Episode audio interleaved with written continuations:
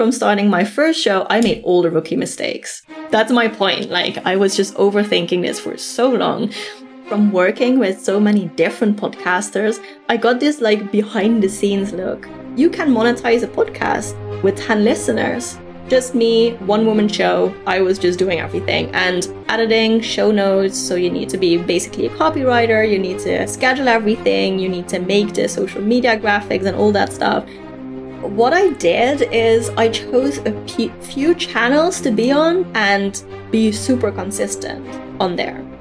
Same for Pinterest, it's also a search engine for podcasters who want to make a full time income with podcasting. Then this is the question to ask yourself. I do believe in download numbers, but I don't believe in comparing download numbers to other people, to other podcasters. So, my question is not really how can you monetize your podcast? But my question for you is how can you serve those people that are listening?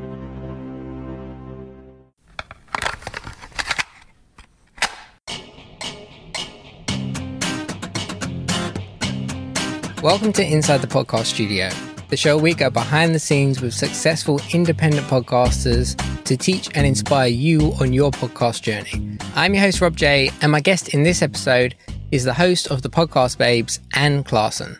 I think the intro should have given away enough about what we're going to talk about in this episode, but just in case you're not already excited enough, you're going to hear about things like the benefits of using seasons for your podcast, how to grow your show using Pinterest, the benefits of re releasing older episodes of your show, why you shouldn't compare your download numbers to other podcasts, how to think about monetizing podcasts with small audiences, why you should pick and choose your social media channels, and much, much more. So, with that said, here's my conversation with Anne. So the first question, so for people that are listening to this and they don't know who you are, or, or something that's more intriguing than that, outside of podcasting, who is Anne Claessen? Oh, very, very difficult question, of course. Many things. To give you an idea of my life, uh, I'm a digital nomad. So that is actually a huge part of my life. And that means that I travel a lot, usually when there's no pandemic going on. We switch countries every two or three months. Six months is the most that we'll stay in a country. And then we just go to a different country, different Airbnb and basically start a new life there. So, um, traveling and exploring is a big part of my life. And apart from that, I am really passionate about empowering women and financial independence for women that is actually also a big part of my company and a mission that we have with the podcast babes, but also for me personally.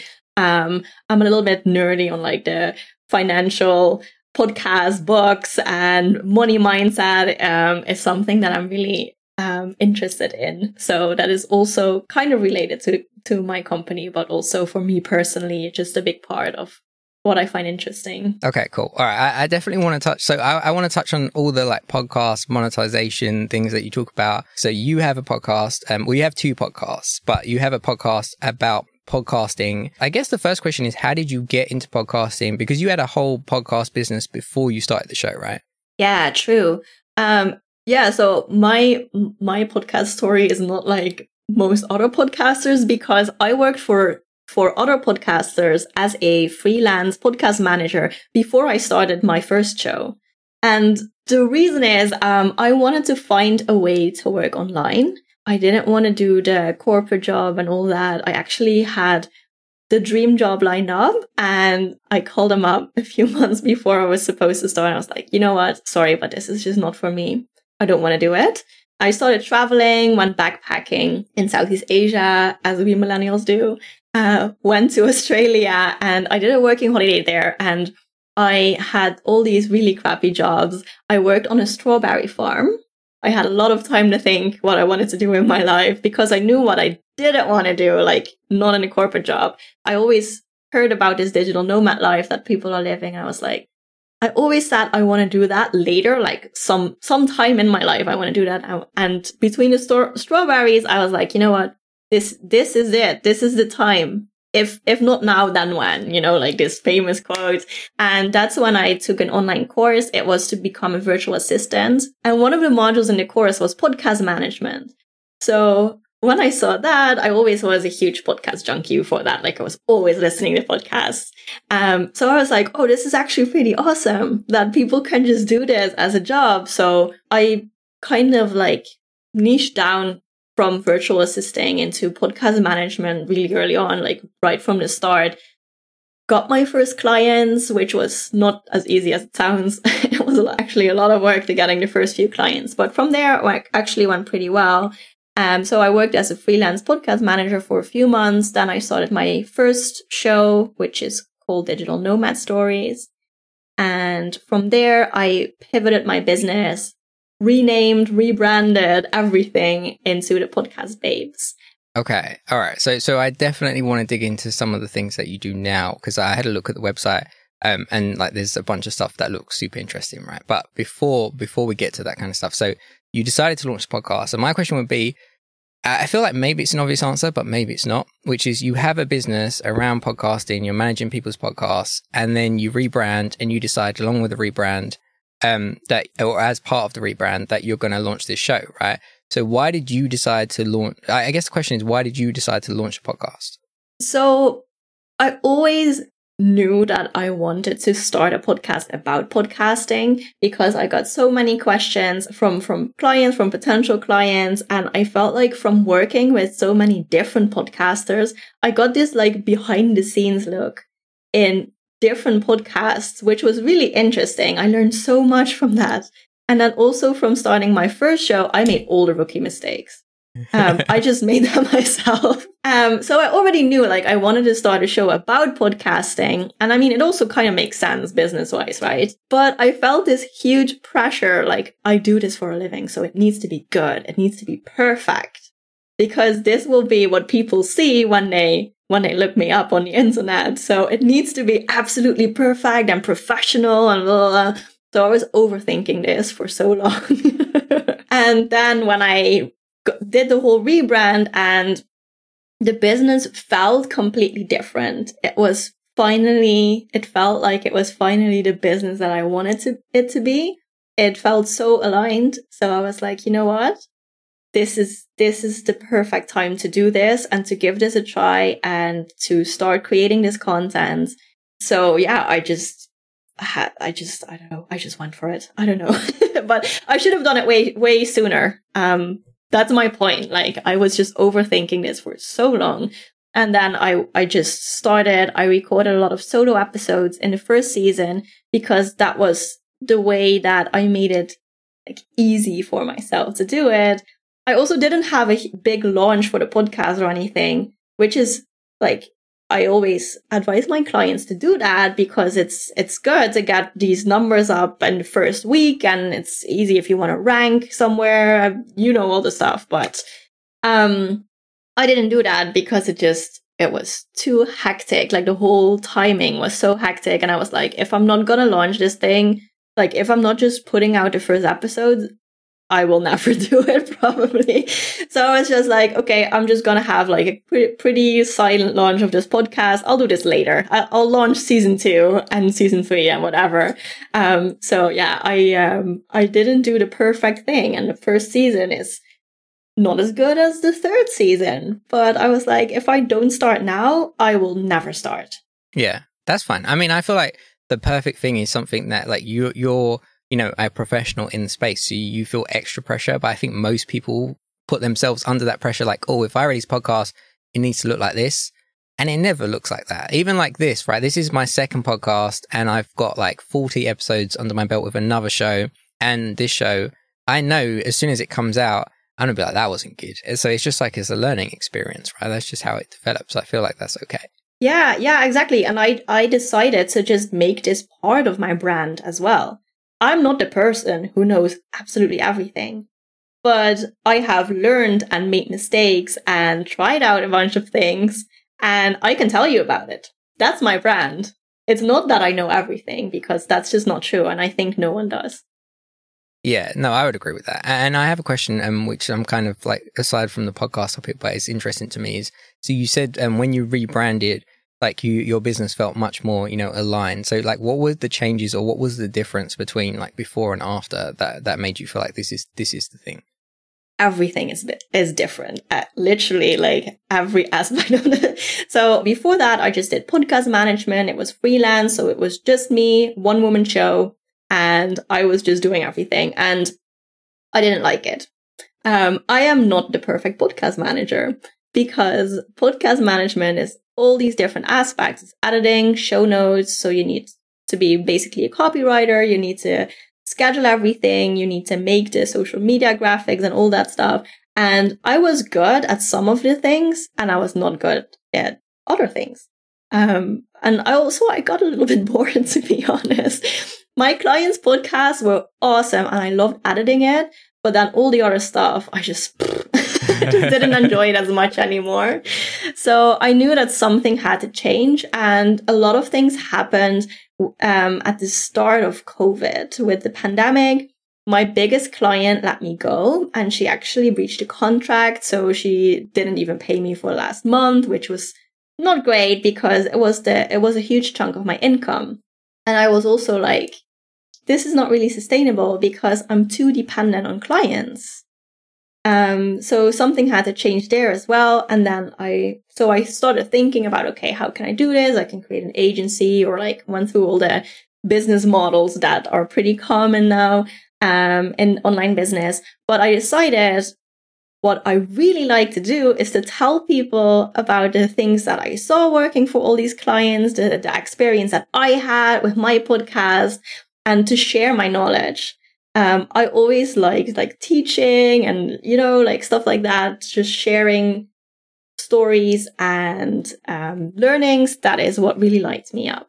Uh, so I decided to pivot more into that space, more like the educational space. So I started offering mentorships. I lost, launched a mas- mastermind and I created an online course. So that is what we have now. But with that whole pivot, I also realized like the brand just needed to be different. And it kind of went simultaneously simultaneously that I was like, okay, I was changing the brand and then the offers just, I don't know, changed with it. It just was kind of like one big thing, like everything changed. Um, what I didn't really expect, I was like, oh, you know what? I already have a business. I already know people in the, in this space. So I can just continue building my business. Um, but actually I had to kind of start over with my whole marketing because people were like, what's this? Like the podcast babes, who are they? So, um, yeah, it was, uh, it was kind of tough to be honest to do that whole rebrand because everything was business, it was different inside the business, but also from the outside. So I had to start over with marketing as well. So that was an interesting time. but I'm so glad that I did. yeah. Okay. Okay. All right. So you put the show out season one, didn't do a fancy launch or anything like that. Just like record the stuff, let's get it out, and then we'll take it from there. So when it got to season two, did you do? Did you have a launch strategy for that? Like, how did that change like over time? Because you're on season three. No, you're you're gearing up for season four now, right? Yeah, exactly. So between season one and season two, I didn't really do a big launch. I just decided to um, keep going. I decided to not take a break between seasons, but um, still, like working in seasons has worked really well for me because in season one, I, like you said, I batched the whole season. And while we were releasing the episodes, I was just looking at stats. I was talking to people. I heard the comments coming in and uh, just like feedback coming in. And I just saw what was happening and that people were like, they liked certain episodes and I didn't like others and like what was working and what was not working. So then for season two, I was like, you know what? This is awesome. I just want to keep going, but I'm going to do more interviews because I just enjoyed that so much. And, um, in season two, I decided to do two episodes every week. I did that. Is that true? Yeah, I think so. And in season three, I did the same. so I went from one episode per week to two episodes per week. And then in between season two and three, I did take a break for a few weeks and I did a little bit of a launch. And now, uh, like you said, we're gearing up towards um, season four and we are doing a bigger launch this time and the break is also longer. So I'm just, I'm just like trying out different things as well. Um, but in between season two and three, there was definitely a peak in download numbers in the break, the download numbers didn't go down as much because there were still a lot of people just finding the podcast and then just binge listening to all of the previous episodes. And um, now there's like a more of a loyal listener base. So I see that the numbers went down a little bit, but I'm actually re-releasing some episodes, some previous episodes, because now we have 56 episodes out there in in the podcast space. So and there were some episodes that were a while back, a while ago that they went out. And now I'm like, you know what? They're still so relevant. And I think there's such interesting, good content for people for podcasters. But if people find my show now, they're not scoring through 56 episodes. They might be because I did, but I feel like then you pick and choose what you want, right? So you might breeze yeah. past a really good one because the title doesn't speak to you, but when you listen to it, you'd be like, oh, this is really great. Yeah, yeah, exactly. So there are a few episodes that I really want to highlight, and I decided to take this break to get some new eyes and ears on existing content as well, because it's all there, and there's still some that I'm like really proud of, and I think this is awesome for people to listen to. So that's why, yeah, now for the for four weeks we are re-releasing um, older episodes, and then the new. It's also like building up to a launch for yeah. season four. Yeah. That's nice. Okay. So I want to just jump into a couple of things. So the first thing that you mentioned was you got feedback from season one that kind of helped you shape, you know, season two. Maybe I should do more of this. So in, in what like kind of form did that feedback come? Because I feel like a lot of people don't get actual feedback. They just look at download numbers, right? If it goes up, it must be good. If it goes down, it wasn't good. So like, how did like how did you gather that feedback, and and what kind of platforms and stuff do you use for that? Yeah, um, it can be difficult because there's not that much data that you get from your hosting platform usually. And especially when it's your first season, you don't know what's what's average. Like what are your average download numbers? You don't have an average download number yet. Um, so I just reached out to, if people tell me, oh, I listen to your podcast. Okay, cool. Then I want to ask you a few questions. so I try to not jump on it like that, but I'm kind of like very excited because then I'm like, oh, I know that you're a listener. Okay. so I always ask, what did you like about what you, what you heard? And are, is there a specific episode that you really liked so that I can see if I can create more content like that.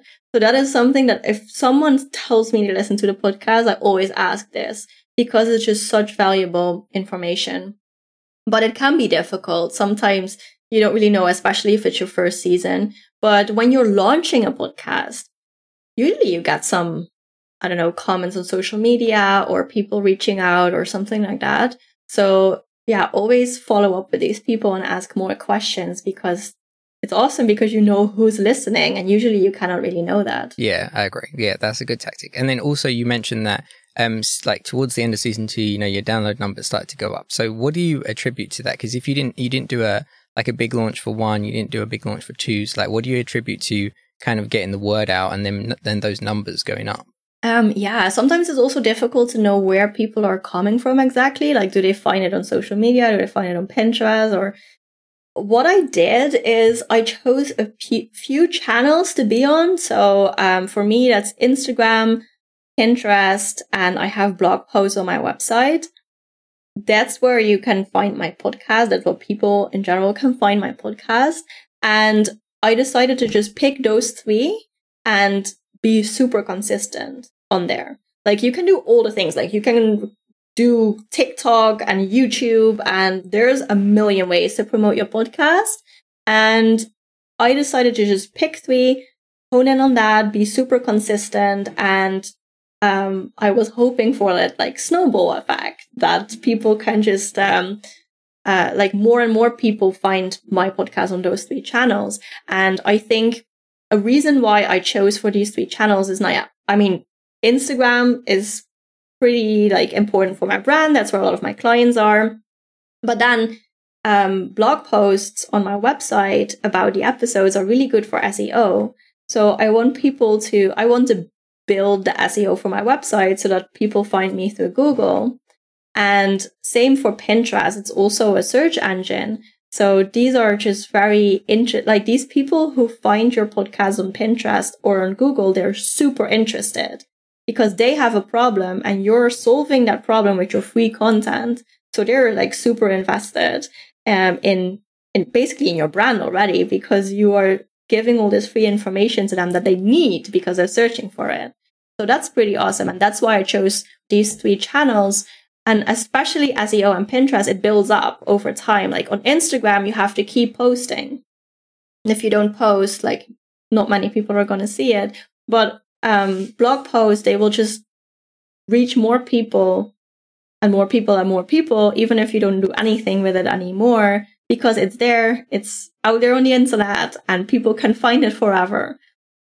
So I think that's that's a decision that I that I made in the beginning to just start doing that right away, and I think that worked really well, and that's also why I saw that increase in download numbers. Mm, okay, all right. So so I wanna I wanna get your thoughts on download numbers, but something that I'm interested in, which I've heard you talk about, but I also haven't heard anybody else talk about, is um, using Pinterest to promote your show.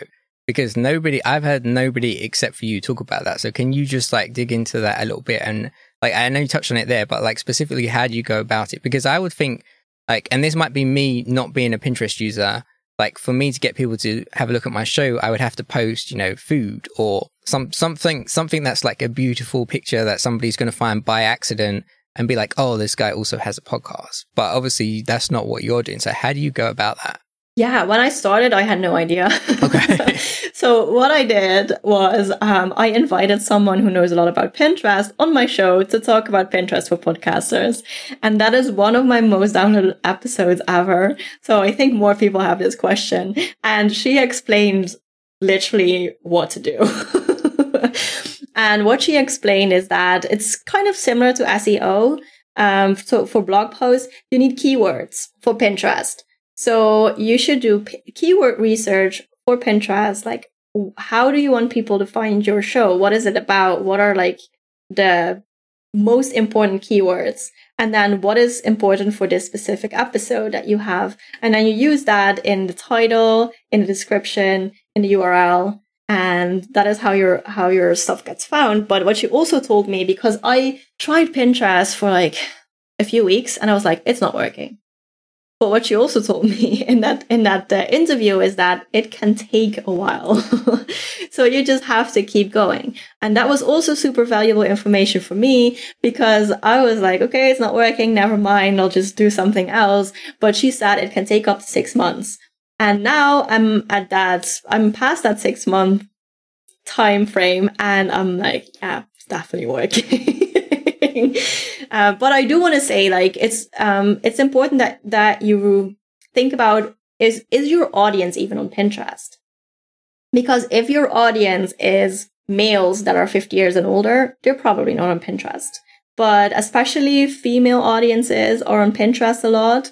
So it, yeah, it also depends on your audience. I don't want to say that everyone needs to be on, on Pinterest, but there's also a lot of business and podcast related content on there. So if you have a business podcast or life coaching or about podcasting like your show, it can definitely be interesting to be on Pinterest. Okay. All right. That's definitely something that I'm going to have to look into because, yeah, right now I'm just like, I, I, I understand how to use Instagram, so I'm just going to stick with that. And also because I'm not a big social media person, so I just like, I need to stick with one, otherwise I won't do any of them.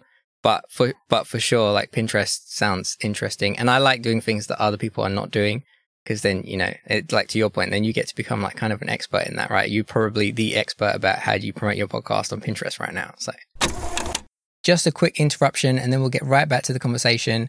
I just wanted to tell you if you haven't yet subscribed and followed this podcast in your podcast app of choice, then make sure you go and do that so you don't miss a future episode of Inside the Podcast Studio. And also make sure you hit that auto download button. So as soon as an episode is released, it will get downloaded straight to your device and it's ready for you to listen. And now let's get back to the conversation. All right, cool. So I want to talk about monetization. Um, but before we get to that, so something that I ask a lot of my, well, all of my guests, and I get varying degrees of answers is about download numbers, right? And some people, you know, they, they'll share their numbers. Some people, um, like, well, to be fair, a lot of the people that I've spoken to have no interest in download numbers which has definitely led me to believe that's probably the right decision. But I would like to get your thoughts because when you filled out the questionnaire, it was like, you, would you share your download numbers? And you was like, no, because I don't believe in download numbers. And you can ask me about this on the podcast. So I'm going to ask you about this now. Why do you not believe in download numbers? And, and secondary to that, if people don't look at download numbers, how do they gauge, you know, the show is doing well or not doing well or people are interested? Mm-hmm. So I do believe in download numbers, but I don't believe in comparing download numbers to other people. Okay. To other podcasters. Right, right, right. Because the thing is, my podcast is for podcasters. There are about 2 million podcasts in the world. So my potential audience is maybe 2 million people. If you are um, a life coach and you have a podcast about life coaching, the whole world is a potential listener. So I can compare my download numbers to some of my clients' download numbers, but it doesn't mean that their podcast is performing better at all because we just have completely different audiences. And I see so many people in podcasting groups on Facebook ask, Oh, I had this many downloads in my first week. Is this good? Is this bad? What does this mean? It doesn't mean anything. I think what's important in download numbers is to look at your own previous download numbers and your own current download numbers and to see if it's going up or down if it's staying or if it's staying the same. So I think comparing yourself to other people, download numbers are like likes on Instagram. It doesn't say anything. Um, I'm way more interested in how you are um, reaching more and more people. So if your download numbers are increasing and what you are doing with the people who are there. So if you have 10 download number, 10 download numbers, 10 listeners, that means that 10 people listen to your podcast, which is awesome. What do you what do you do to serve them? How like you can monetize a podcast with 10 listeners because it's 10 people who would potentially buy from you or i don't know do something that you want them to do. So it also doesn't doesn't mean anything. Like you can have 2 million downloads and make zero dollars or you can have a hundred downloads and make thousand dollars. So it doesn't really say anything. I, I, I really like that answer because I think that the idea that it kind of only matters to you and not in comparison would help a lot of people understand like okay it's not about is it good or bad it's about if it trends up then i'm probably doing the right thing. So i think that's a great answer but to, to jump into the monetization because you mentioned it there the ways when i started podcasting was that you get ads right you get sponsors and you get ads and those and generally speaking if you have a small show you know, maybe like even if you have a small show, it's really hard to get sponsors. But if you did get sponsors, they're paying you thirty dollars forever. That's it. You get thirty dollars. That that ad lives in your episode forever. And then if your if your ad and uh, if your episode ends up getting you know two million listeners in three years' time, they still get that audience and they pay twenty dollars, right? So it's not like a lucrative business. So if you have, say, you have a hundred listeners, right, or ten listeners, like is like a small amount how does somebody approach monetizing that podcast? And then I assume we're not talking about ads.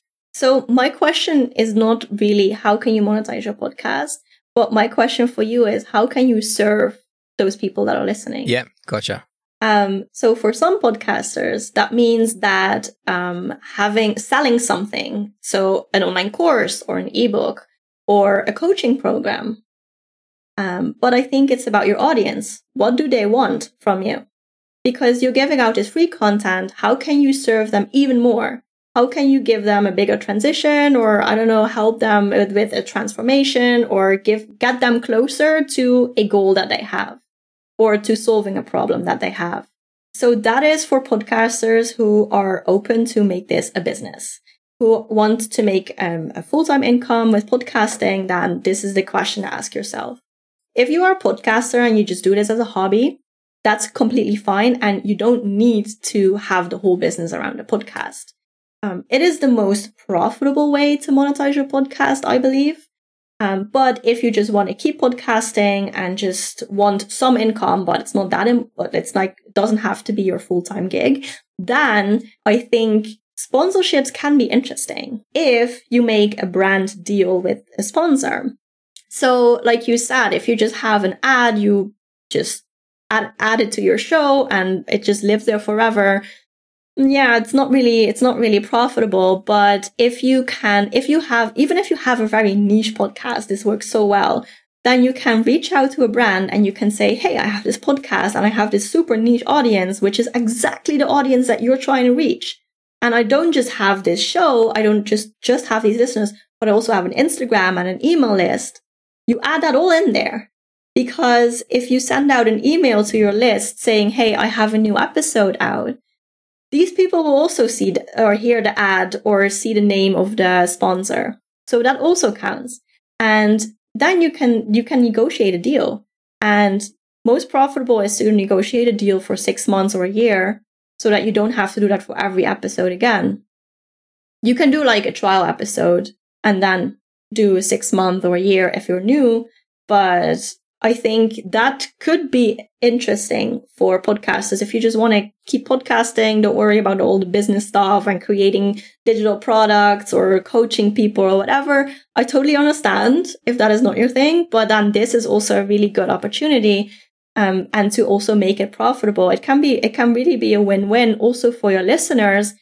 If you, if you choose a brand that really aligns with your brand and with your listeners, then, then it can be a win-win-win. All right. Yeah, I, I like that answer. I, I, I think the idea of can you provide value and then figure out the rest later speaks much better to people. I think people only hear the messages of where, you know, monetization involves being paid for something. It essentially involves selling something that maybe your listeners don't want. And I think, yeah, if, if you approach it with the idea of value, then that definitely speaks to people. So I really like that answer. So there's different avenues to do stuff, right? But in terms of providing value, you know, you obviously you talk you talk to your audience if you can and say, you know, what is it they're interested in. But then say, let's say I have a podcast about, um, I don't know, knitting, right? And I have a hundred listeners, and I would like to be able to monetize it, but I want to provide value. Like, how do you approach that? How do I find out what people want that they'd be willing to pay for, as opposed to just like trying to sell stuff to them and see what sticks? Mm-hmm. Well, if you're on social media, that's a great way to find out. Like on Instagram stories, there is, it's such an easy way to ask a question, make a little poll or like the quizzes that they have. And it's, it's really low key. They could just answer really quickly. It's not a lot of, not a lot of hassle or anything. But not everyone who listens to your show is on, on Instagram or on social media or doesn't follow you maybe. So another great way to do this is to add a questionnaire to your show notes. And the thing here is how many people are going to answer.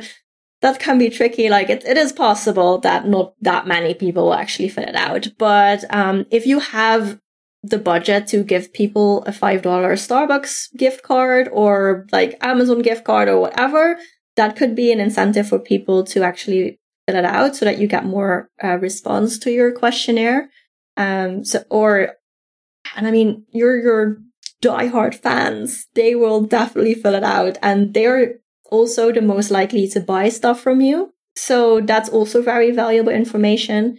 Um, so that's a way and also ask your email list that's also, I think, people on your email list are also, I mean, at least I'll speak for my email list. They reply more than uh, just people filling out a questionnaire in show notes. But these are three ways to use that you can ask your, your audience questions about how can I serve you better? What do you want to see on the podcast? Or what do you want to see like outside of the podcast? How can I, how can I give you even more to solve a problem that you, that you are already solving on a podcast, but how to take that next step? Okay, cool. All right. So, is there anything monetization that you wanted to talk about that I didn't ask? Well, I think the thing with monetization is there are a million ways to monetize your podcast, and it's not just sponsorships, what many podcasters think. So I just want to bring that awareness that there are different ways to monetize your podcast. And it can really look like it can look the way you want it. So if you want to put in a lot of work and a lot of effort for your audience and to give them a lot, you can. But if you're like, okay, but I don't want to make an ebook, you don't have to. Uh, I was going to say, and to that point, you have an ebook, right? About, I think it's like five ways to monetize or something like that. Yeah. So my ebook is free for you to download and uh, you can find it at thepodcastbabes.com forward slash ebook. All right. Awesome. All right. So uh, I've got some like quick fire questions. So what is your hosting platform? Buzzsprout. Where did you get your logo? Um, it's uh, it's made for me by a really good friend and graphic designer Pippa. Okay, all right, awesome. If you if you ping me her Instagram or something, I'll I'll throw it in show notes. People want to check yeah, it. Out. I'll do that. Yeah. All right, cool. Um, what microphone are you using right now? I am using a Rode Anti USB. And then um, a final quick fire question, which is what are your top three favorite podcasts that you're listening to right now? Oh no, don't ask me that. I'm just gonna name my client ones eh, because they're awesome. So one of my clients, um, their podcast is called Meet Bridget and it is made for teenage girls and it's all about gaining confidence, being um, good communicators and um, community. Um, I'm not a teenage girl, but I love the interviews that they have with very inspiring women. Um, so I love listening to those. Um, I added them myself because I just enjoy it so much. then another podcast that I, and also client that I love listening to is called Second Wind. And the host Wendy, she it also interviews uh, inspiring women, but she inspires women um, like 40 years plus. Uh, and it's really interesting because all these women are in their second wind. So they had a huge, I don't know, transition in their life. And it's so interesting to hear what they've been through. And she had one episode recently with, um, she's adopted and she found her birth mother. And she also found, she, she heard that she had two brothers, but she wasn't, I don't know, wasn't allowed to contact them. And she did anyways, because she found out that one of her brothers was in a transition to actually become a woman. So her sibling is a trans woman and she interviewed her on the show. And it was, I had goosebumps throughout the whole episode. It was, wow. I just kind of wanted to cry because it was just so interesting to hear her speak and so inspiring. So that one for sure. And number three, um, the podcast that probably had the biggest impact on my life um, is called Zero to Travel. And I actually it is used to about... listen to that. I, I know that one. Yeah. Oh, yeah. I just love his show. I think it's, again, so inspiring and I love his content. It's a lot about full time travel, but also van life, digital nomad life, adventure travel. He has I, I love his podcast. Okay. All right, awesome. Three really good picks. And, and I'll find those and I'll throw them in the show notes as well. Um, I have I have one question about when you edit a show, which is it just popped into my head now, which is when you edit a show, are you editing just for you know making it sound good, taking out like the ums and ahs and stuff, or do you also edit the show for content? And the reason that I ask is because I imagine if you're listening to a show that you're editing that you really like, like it would be really difficult to be like this bit needs to go. This bit needs to go. It needs to be you know this time slot or whatever. So so how do you like do you edit just for like the the basics or do you also have to edit content? Uh, depending on a client but there i i also for some clients i also um added the content. And it can be challenging but i also um i also think it actually makes the content better sometimes um, interviews go on for a pretty long time about a certain topic, but it's not necessarily like the main topic of the interview. And as a listener, you just want to get to the main topic and you want to learn more about this, the reason why you started listening. So yeah, I don't, I don't, I don't really have that struggle that I, that I feel bad for the leading parts of the content because I know it, it makes it actually makes it better. okay, all right, awesome. That's a great way to look at it. Okay, cool. All right, so uh, just just in closing, so one other question ar- around your podcast, which is, is there one thing, or can you name one thing that you've done with your show that impacted it for the better? I really used the show to um, expand my network of amazing podcasters. Um, that is by doing interviews. And that has definitely made a big change in my business just because I get to know so many people through the show. And I love that. It's, it's, I just makes it, it makes it so much more fun for me. It's not just me rambling on to my microphone and just having all these solo episodes. I mean, I, the solo episodes actually get, get more downloads than interviews usually. Um, I didn't expect that, but it's true. Um, but I keep doing interviews because I just like it so much. And I think expanding my network that way has had a really big impact on my business and on my show. Um, and I also ask guests if they know anyone else who would be a good fit for my show. And that that has also had a really good impact on my show. That gave, gave me the opportunity to have some pretty big names on the show that otherwise I wouldn't necessarily reach out to. So, yeah. Yeah, that's a really great approach. I thought about doing that when I started this show. And then to be completely honest, I didn't write the question down, so I totally forgot until just now. So I'm I'm definitely going to do that going forward because that sounds like a great way to do it. So whoever's listening now is a podcaster or they want to be a podcaster. So, what is one piece of advice that you would give them from your experience in the podcast space? Um, I would say enjoy the ride. It is, it can be a lot of work and it can be tough because you see your download numbers going down maybe and you're like ah oh, or, or not going up which is also not great. And then you feel like no one is listening. And i definitely had this especially with my first podcast digital nomad stories.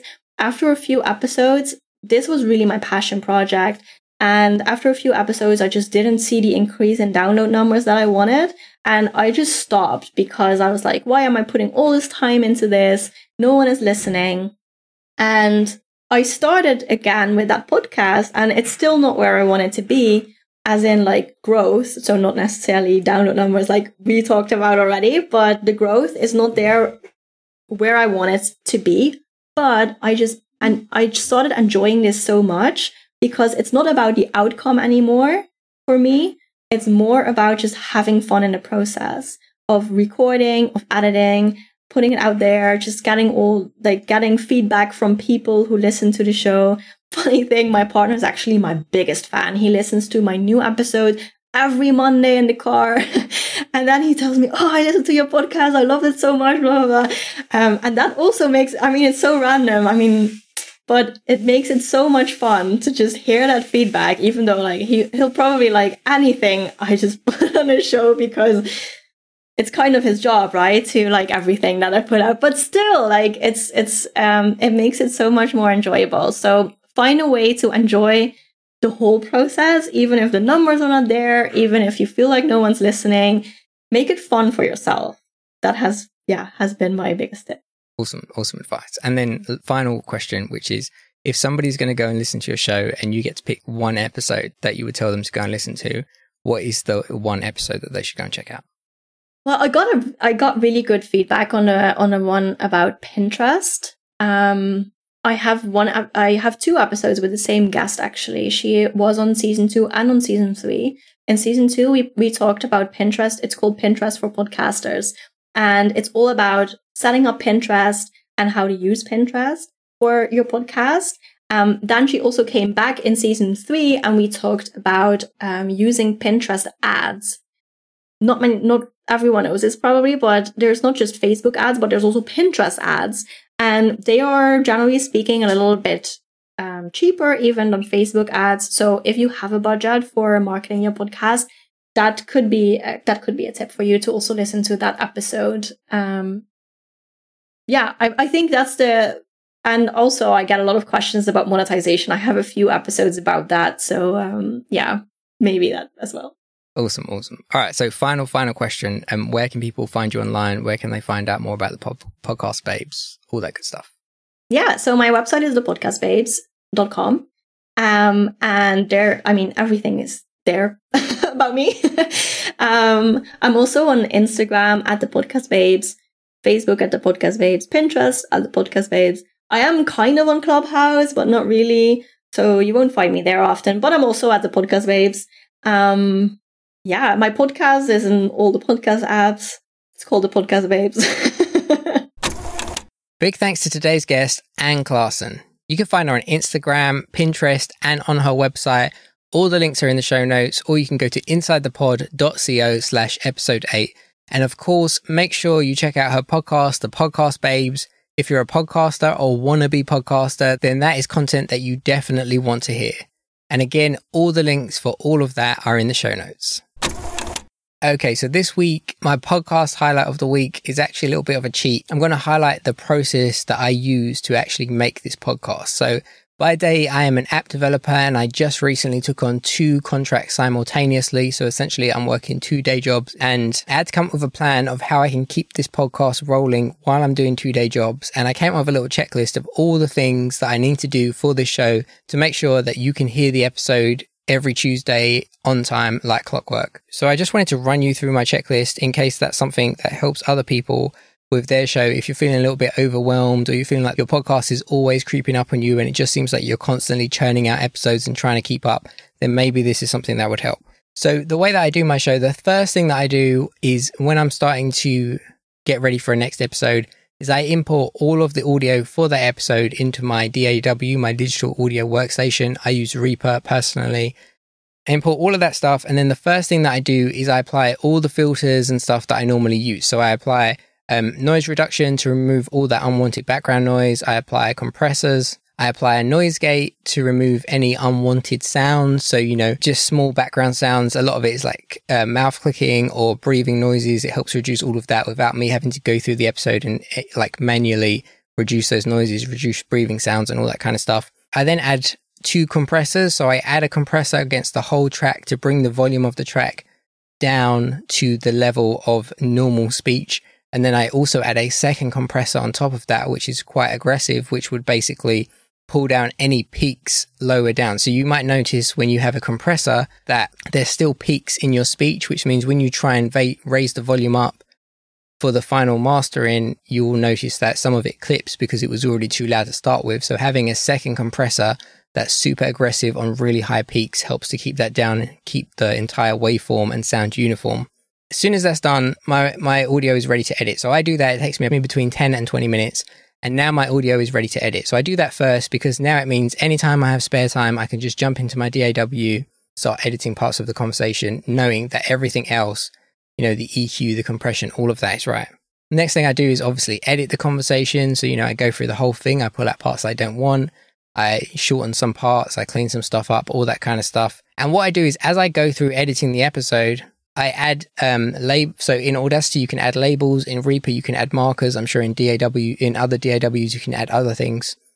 Or you can basically write some text at a certain t- point in the timeline. So what I'll do is as I'm listening, if I hear something that I'm like, "Oh, this would make for a really good social media post," I'll just add a little marker that says, you know, social media. Or if I'm like, "Oh, this would make for really good content to put in the intro." So obviously at the start of this episode, you have like a 60 second intro with clips from the show as I'm going through, especially like, so for example, in this episode, if Anne says something that I thought was really interesting and would get somebody's interest, I'll just add a little marker there and say intro.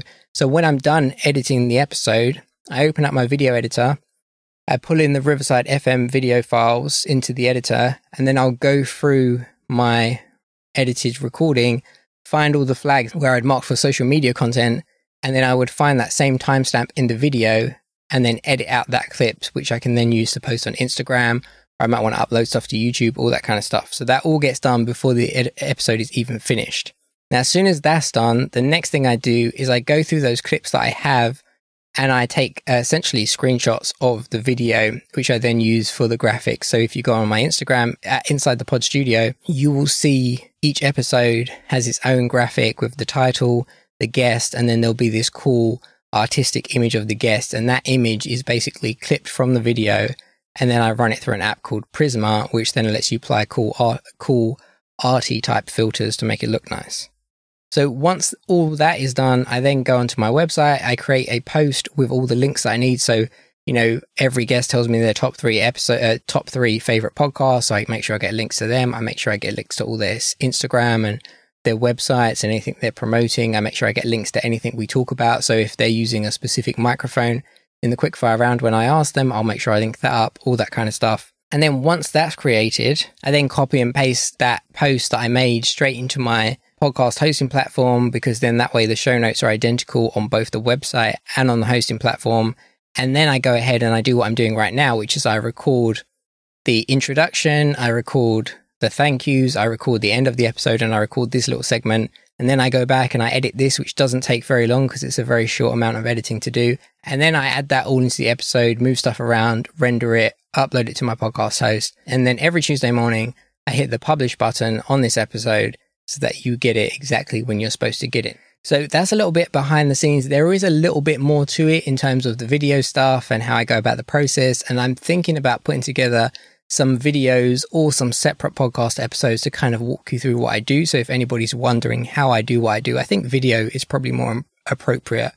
Then I'm thinking about putting that together. So if that's something that you're interested in or you'd be interested in seeing, then please let me know at Inside the Pod Studio on Instagram or rob at insidethepod.co on email and let me know if that's something you're interested in. And if there is anything specifically about the process of creating this episode that you're interested in, hit me up there as well and let me know. I would love to know what you think. I would love to get your feedback and I would like to know how I can serve you better going forward. So if you drop me either a DM or an email, let me know what it is that you would like to know from me and from this podcast, and I'll make sure I can make that happen. And that's it for this episode. Thank you for listening. If you'd like to support the show, you can do so with a coffee donation at insidethepod.co slash donate or by hitting the link in the show notes. Caffeine is literally what fuels this podcast. And if you don't want to miss future episodes of the show, make sure you follow or subscribe in your podcast app of choice. And also make sure you hit that auto download button so the next episode will be downloaded straight to your device and ready to go. Thanks for listening, and I'll catch you on the next episode of Inside the Podcast Studio. I mean, I'm in my sister's childhood bedroom, so I cannot say much about it. Professional podcast studio. I mean, I'm standing inside a wardrobe, and this is a bed sheet to cover up the clothes behind me. So, you know, this is how we have to make it happen, right? This is how we get good sound. We do the best we can. Exactly. This is the real behind the scenes. it's not the glamorous podcast life. yeah a coffee and coding production.